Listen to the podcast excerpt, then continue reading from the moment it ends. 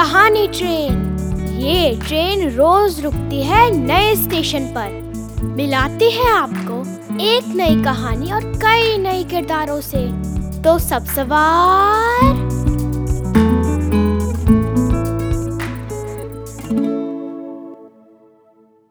आज की हमारी कहानी है निम्मी की दादी। इसे लिखा है शशि सबलोक ने प्लूटो पत्रिका के लिए।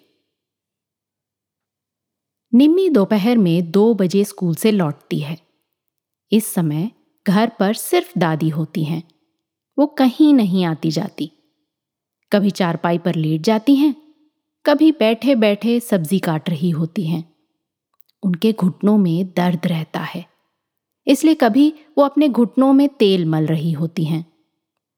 उन्हें निम्मी का बहुत इंतजार होता है। निम्मी रोज खाना खाते खाते स्कूल की बातें सुनाती है। दादी भी उससे खूब बातें करती हैं। शाम को निम्मी खेलने जाती है।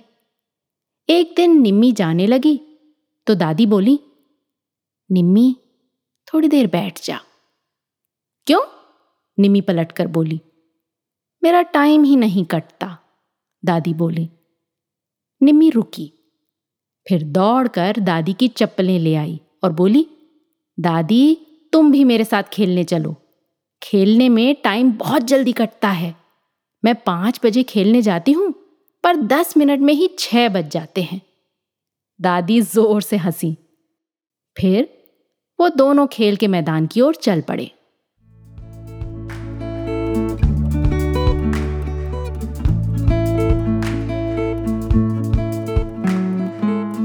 आशा है ये कहानी आपको पसंद आई होगी। ये कहानी आपके लिए लाए रेखता, नई धारा और प्रथम।